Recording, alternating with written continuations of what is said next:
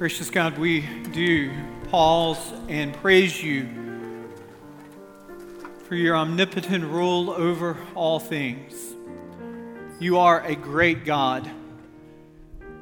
Lord, we thank you as we pause as a country to be able to thank those men and women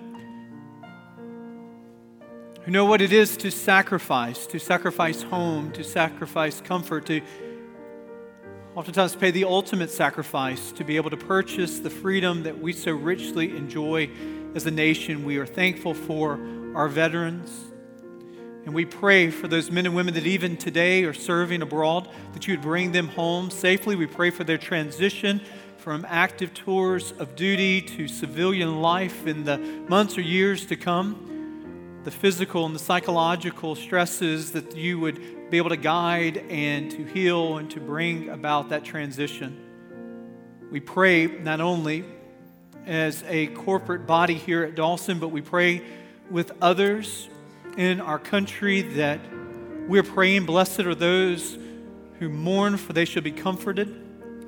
Knowing that there are 12 families that were impacted this past Wednesday by the shooting the Thousand Oaks community. And Lord, we pray for those family members and friends.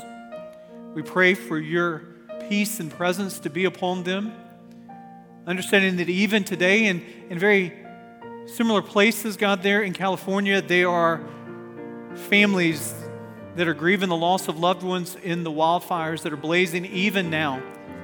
The loss of property, but also the loss of lives in that. It's so hard for us in the confines and comfort of where we are today to even begin to grasp and to imagine. But we pray for your healing power to be upon these families, that you would work all things together for those that love you and are called according to your purpose, and you would shine in the midst of even heartache and tragedy, that you would be glorified, that you would come alongside of those who are grieving even now as we worship, even now Speak to our hearts, Lord. We, your servants, are listening.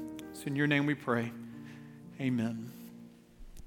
If you have a copy of God's Word, I'm going to invite you to take and turn with me to Paul's epistle to the church at Philippi, Philippians chapter 4 this morning. Philippians chapter 4. What is the secret of contentment, Dawson, as we come to the season of gratitude? as Thanksgiving is upon us, as we are in a weekend of gratitude, thankful for our veterans in our midst. What is the secret to contentment?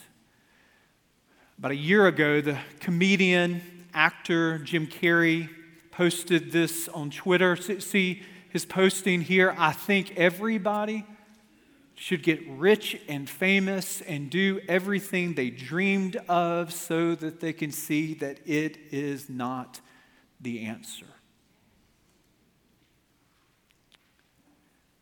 You know, in many ways, there, there is hard to find a person within our American culture that haven't tasted of what our world says is the answer. Uh, Jim Carrey and, and, and many actresses and actors like him have all the fame, not only in our nation, but worldwide, fortune so few people could even begin to imagine. But here you have someone in the self reflective moment saying, I've got it all, I've tried it all, and I found it all to lack what could truly provide contentment. He says, I, I hope that they would realize it's not the answer. What is this answer that he speaks of? I mean, you could, you could say it as a synonym. He, he's speaking of that he, he has not found contentment. He hasn't found true joy. He hasn't found peace in the midst of everything that this world could offer. It is not enough. About 100 years before Jim Carrey, long before Twitter, the most quotable person within the American literary tradition is Mark Twain himself. And, and he paused and he said, You know what the secret of contentment is? The secret of contentment is good books, good friends, and a forgetful conscience. That is the secret to contentment. Well, we know it's sort of tongue in cheek. We, we know that, that, that Twain nor Carrey really can, can pin down what is the elusive answer, what is the true source of contentment. And here we gather 2,000 years after these words that I will read to you from the Apostle Paul that speak so clearly and compellingly to what the secret of contentment is. The secret of contentment is a person, and that person is Jesus Christ. Philippians 4, verse 10 I rejoiced in the Lord greatly that now at length you have revived your concern for me. You were indeed concerned for me, but you had no opportunity. Not that I'm speaking of being in need, for I've learned in whatever situation I am to be content. I know how to be brought low, and I know how to abound. In any and every circumstance, I have learned the secret of place or facing plenty and hungry, abundance and need. Verse 13, probably the most memorable passage in the book of Philippians, arguably the most memorable passage in all of Paul's epistles, quotable, memorable. I can do all things through him who strengthens me. What is the secret of contentment? How can you follow in the footsteps of one who is saying that I've learned in whatever situation I am to be content? Now, I know what some of you are saying here. Well, he, he doesn't know the whatever situation that, that I'm facing. Oh, it's, it's easy. Apostle Paul, you think of him in, in some academic ivory tower far away from the ordinary travails and trials of your life. You think that the whatever situation or the whatever circumstance is, is far from what you are walking through, the diagnosis that, that you are facing the trial that you're facing. You say, if the Apostle Paul could lace up my shoes, then, then maybe he would say something different. Now, I want you to understand the context where Paul writes this. Uh, he doesn't write this in any kind of theoretical world. He doesn't write this as an academic. He doesn't write this as an essay. He doesn't write this as one who is reflecting far from the trials of life. You know where Paul is when he writes this letter? He is in prison. Philippians chapter 1, verses 22 through 24 remind us that Paul's location as he writes what we read in Philippians chapter 4 is a prison. He, he is wondering, as he says, to live is Christ, to die is gain. He is wondering if he will ever see the light of day again. This is where Paul is writing, whatever circumstance. And more than that, tradition, church tradition tells us that it's most likely that Paul is writing this in a Roman prison. To be able to make a correlation between Acts 28 and Philippians 1 through 4 here, and we know that the prisons within that historical location were subterranean, that water would flow into where Paul is, that animal waste would flow into where Paul is. It was dark, it was dingy, it was called in Paul's day a house of darkness. This is where Paul is writing whatever circumstance I've learned to be content in. But maybe it's not enough for you, though. Maybe you still need to be convinced that he, that he has really the experiential collateral to be able to speak to your circumstance today.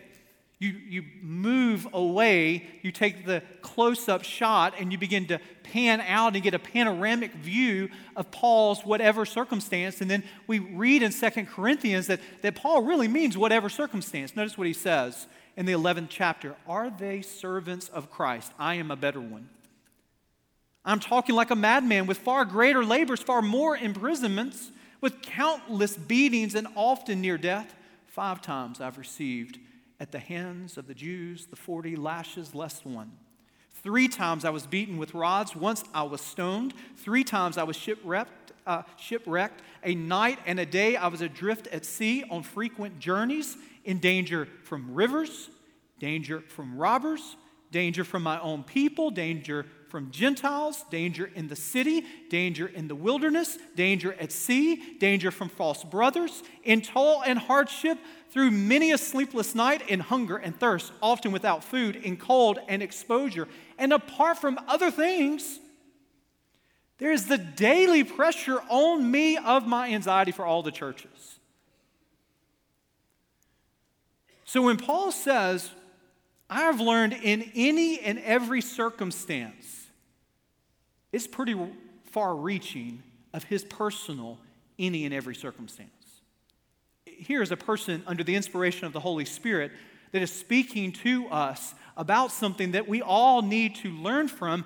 Where do we find contentment in our any and every circumstance? Where, where do we find contentment? We will not have a litany like Paul recites here in 2 Corinthians chapter 11, but our any and every circumstance does come.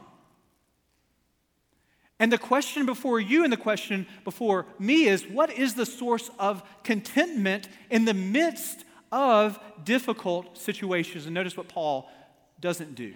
He, he doesn't say, be a stoic, unmoved by your circumstances.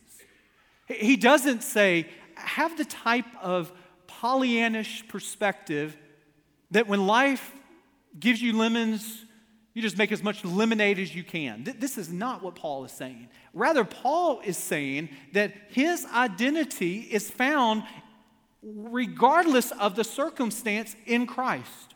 It goes back to that memorable statement in verse 13 of Philippians 4 I can do all things through Christ who gives me strength.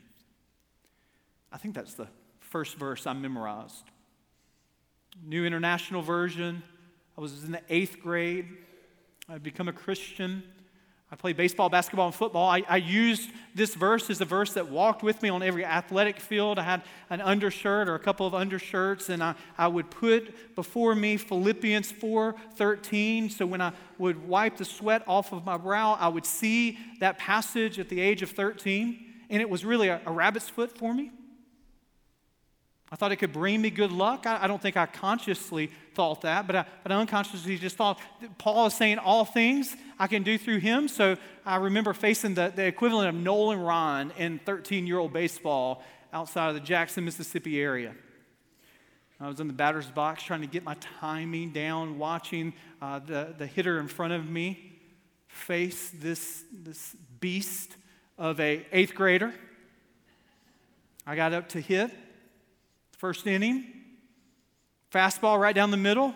I swung as hard as I could, missed it pretty badly. Still, I can do, maybe I can do all things through Christ. So it's 0 1 count. Next pitch is a slurve slash curve, then swing.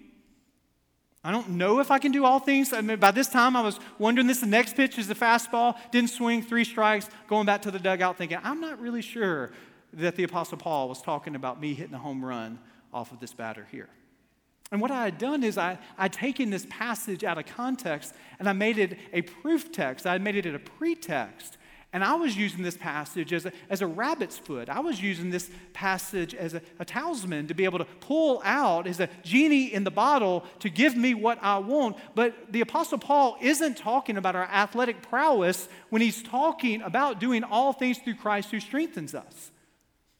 He isn't saying if your team goes 0 and 12, and if you quote this verse, and the next year you're going to go undefeated. That's not what Paul is talking about here. Paul is not saying in this passage here that if you don't study for the test and you come as an eighth grader or ninth grader or tenth grader and say, I can do all things through Christ who strengthens me, I can do all things through Christ who strengthens me, you're going to make a hundred on the test. No.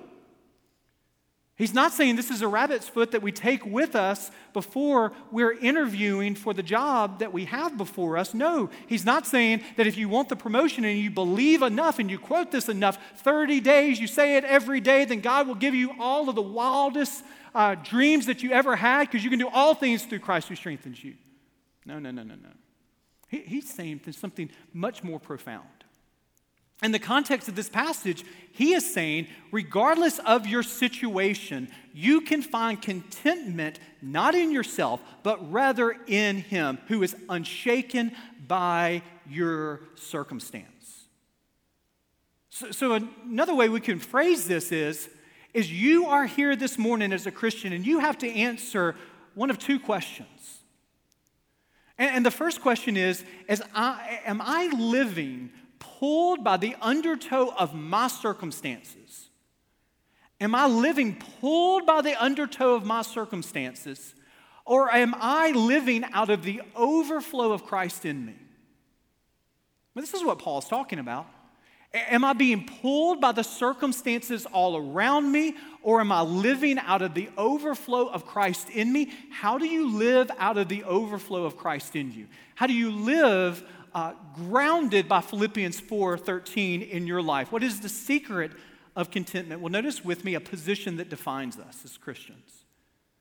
Going back to Philippians 4, we read that we can do all things through Him Notice that that phrase is a phrase that you can underline, you can circle it, you can put an asterisk by it, you can put a star by it.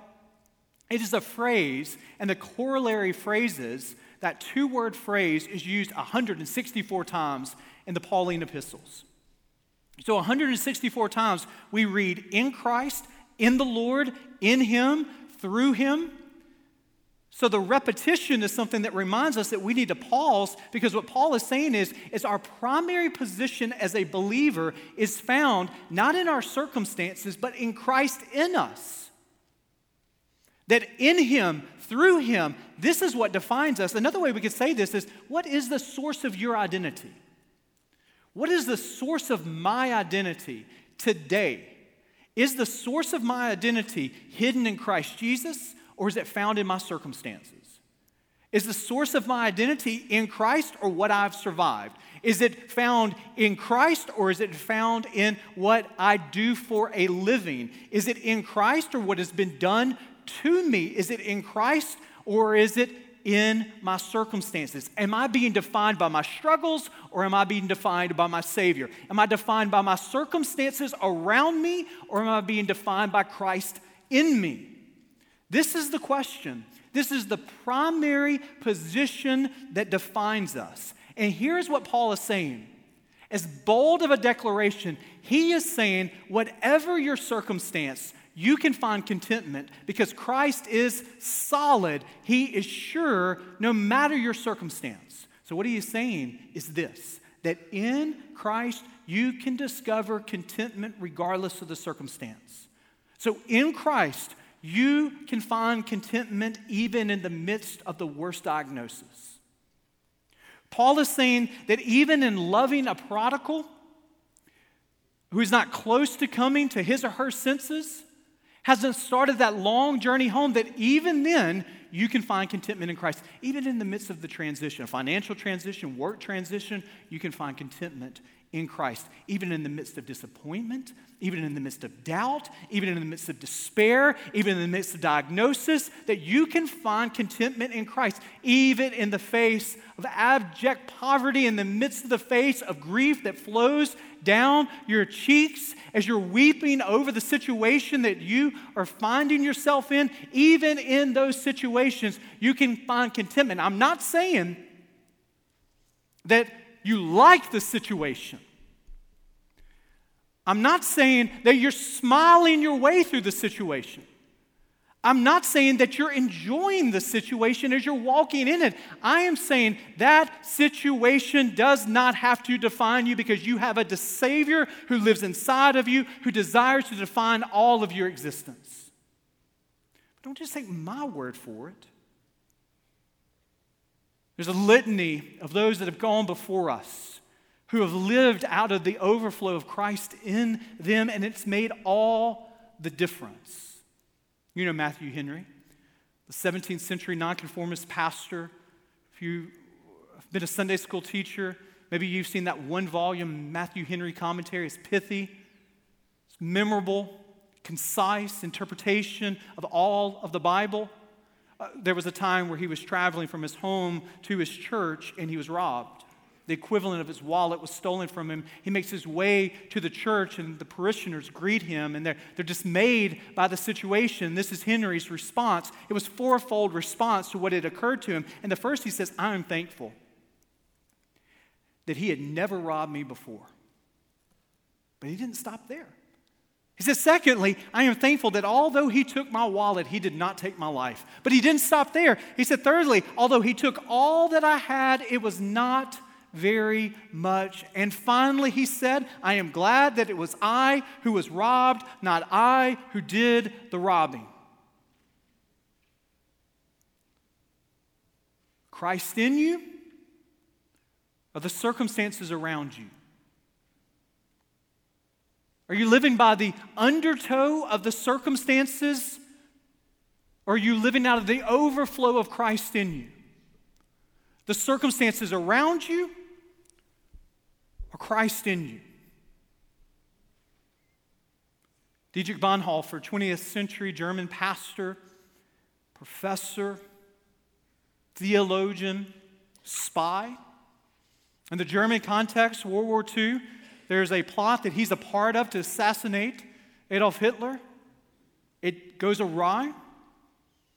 He's implicated as, as one of the conspirators. He ends up in a, a Gestapo prison. He ends up in a concentration camp. So you can read his letters from prison. The last letter that Bonhoeffer penned was a letter to his fiancee, and he wrote this Therefore, I have not felt lonely or abandoned for one moment.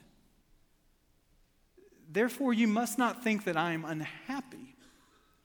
What is happiness and unhappiness? It depends so little on the circumstances. It depends really only on that which happens inside a person. I am grateful every day that I have you, and that makes me happy the circumstances around you or Christ in you? Are you being pulled by the undertow of your circumstances? Are you living out of the overflow of Christ in you? Notice with me, it's a position that defines us, but notice also there is a, a posture that sustains us. We're not just saying in the, the great by and by we're going to be happy, but rather we're saying that he that began a good work in you is faithful to bring it to completion. That, that not only is he the one that's, uh, that justifies us and gives us our identity, but in our sanctification, he is the one that sustains us regardless of our circumstances. Now, notice that there is a posture of humble dependency here. Paul says, I have found the joy of contentment, and it is not found looking within to my own personality. It is not me trying to grin and bear it. Rather, it is a humble dependency upon Christ Jesus. This isn't Paul saying, grin and bear it. This isn't Paul tritely saying to you, take that frown and turn it upside down and think happy thoughts all of those trifling sentiments that do not last in the midst of the difficulty of circumstance that some of you are facing today, we need something much more solid. We need more than our personality to get us through it. We need more than our intellect to think us through it. We need more than our wishful thinking and power of positive thinking. We need the power of an omnipotent God who lived a perfect life and died a sacrificial death. And as he ascended into heaven, he sent his spirit to dwell inside of us to be the comforter, no matter your circumstance. That's what we need. That's what we need. This isn't think better thoughts. This isn't find some strength inside of you. No, the strength as a believer is dwelling inside of you, and that is not you, that is the Holy Spirit inside of you. Outside of Philippians chapter 4, verse 13, you could just write in your margin a passage of scripture that, that very well may have been walking in Paul's mind as he's writing Philippians, or, or the words of Jesus would have been in the back of his mind as he wrote this, and it was John 15. I'm the vine, you are the branches. Maybe it was one of the disciples that had, had given to Paul these words here as they were talking through what Jesus said Whoever abides in me and I in him, he it is that bears much fruit. For apart from me, you can do, and notice what he says you, you can do a lot of things. Um, I mean, that, that's what it says. That's the trend. Apart from me, you can do some things. Apart from me, you can do most things. No, I mean, it's so clearly. Apart from me, you can do nothing. And boy, in the 21st century, boy, every congregation in the United States needs to be reminded of this because we are tempted to believe that we can do a lot of things without Him. We, we are tempted that we can buy our way to contentment. We are tempted that we can climb our way to contentment. We are thinking that we can speak our way into contentment. But what Jesus reminds us, what the Apostle Paul is reminding us of, is apart from Him, we can do nothing. So if you are here this morning and you're considering the claims of Christianity, if you're here this morning and you're visiting, you, have come in and you're thinking, what, what is all of this about? I say this as lovingly as I can. All of us in this room will have to ask where do we find contentment in the midst of our circumstances? And what the Bible clearly teaches is contentment is only found in the person, and that person is Jesus Christ. So if there's never been a time in your life where you've admitted that you cannot be the answer to your problem, that you are the problem, I am the problem. The problem is inside of me. I have sinned. I am alienated from a holy God. But God, in His love and wisdom, sent His only begotten Son as a rescue mission to save me from my sin. And the Holy Spirit resides in me as I admit that I'm a sinner, I believe in the finished work of the gospel, and I commit my life to Him. It is then that we find the secret of contentment, and that is in a relationship with Jesus Christ. So, if there's never been a time in your life where you've trusted Him as your Savior, you will look for contentment in all the wrong places, not only today but in all of the tomorrows before you, not only on this world, but in the world to come. Now, if you are here and you're a Christian, we still need to be reminded of the power of the gospel because we always are tempted to live isolated from the very one who gives us the strength to do all things regardless of the circumstances, to be content in whatever the circumstance. So there's a temptation to forget that He is the vine and we're the branches. It's the temptation to forget to abide deeply in Him. So the question that all of us as believers must ask is how deeply are we drinking of the well, the well of water that never runs dry? How deeply this last week have you, have you drunk of the well of the Word of God? How deeply this last week have, have you consistently communed with Him in prayer? Depending upon Him in a, in a new and a fresh way, saying, Apart from you, I can do nothing. I need you. Oh, I need you. I need you every hour. Not only in word, not only in prayer, but also in the communion of the saints that we gather together on Sunday morning. We don't gather together on Sunday morning just to check it off as a, as a part of, of, of the expectation of what we do in our culture, but rather we gather together to worship the living, risen Lord and Savior. And as we gather together in prayer, we gather together in song, we gather together with the one another of those that are sitting around you. It is, the, it is the very thing that feeds us. So, His word, His prayer, worship together collectively. To what extent are we consistently and regularly connecting to the source of true contentment? I don't know how many of you have been to the beach lately. Every year we used to go. When my mom is here this morning, and I remember growing up, we would go to uh, my aunt lived in Pensacola, Florida. Every morning, or not every morning, every morning she would take us to the beach. Every summer, my mom would take us to the beach. And it became a, a, fun routine in our family's life. And then when Danielle and I got married, we would make an annual pilgrimage to Destin. And then as our boys have come into the picture, we oftentimes make annual pilgrimages down to Gulf Shores or to Orange Beach or, or to Destin. So a few times, I can think of one in particular, I was swimming out into the ocean and I got caught in the undertow. I got caught in the rip current. Have you ever been there in that moment? It, it really is a frightening moment. What, what was your instinct? Was, I tell you what my instinct was to, to swim against that current. To just to try to swim against it. And this is what I noticed. I was swimming, I was swimming, I was swimming, and instead of getting closer to the safety of the shore, where was I? I was further away. You know, you know what you have to do when you find yourself in that rip current, in that undertow that is pulling you away? You have to swim parallel to the shore and you have to get out of the undertow and the rip current that is pulling you away, and you have to find yourself in the current that is moving back to the safety of the shore. So you could swim all you want to against that undercurrent, but what you have to find is the safety of the current that brings you back to the shore. And there's some of you in this room that are being pulled by the undertow of your circumstances and you're swimming trying to get out of that, I'm here to tell you there is a better current that leads you to the safety of intimacy with Him.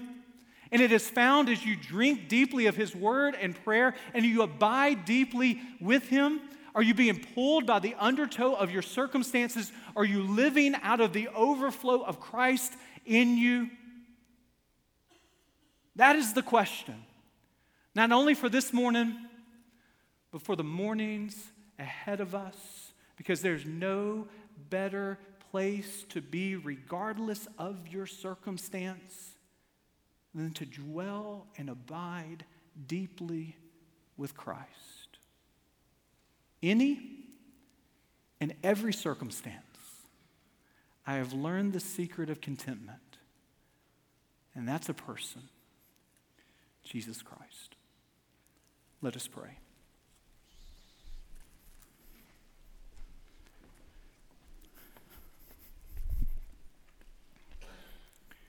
Today, God, we just pause and we all need to be reminded that the true secret of contentment is found not in our striving and not in our doing, but rather in our abiding deeply with you. That contentment is found in relationship to intimacy with you.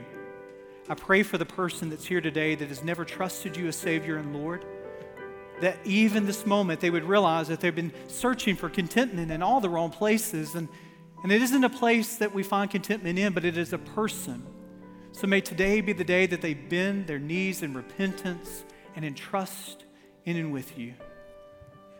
I pray for the believer that is here, because all of us as Christians need to be reminded that at times we seek to find our identity not first and foremost in you but in the circumstances around us, before us, the circumstances that oftentimes feel like waves that are crashing down upon us, and the wind and the mist that is blowing in our face in the midst of our circumstance, will we look toward you, the one who can walk upon the water, who can say, Peace be stilled, to even the fiercest of storms. Comfort us in any and every circumstance, reminding us you will never leave us nor forsake us, and that we can find contentment even in the midst of tears, even in the midst of sorrow, even in the midst of any and every circumstance. It's in your name we pray. Amen.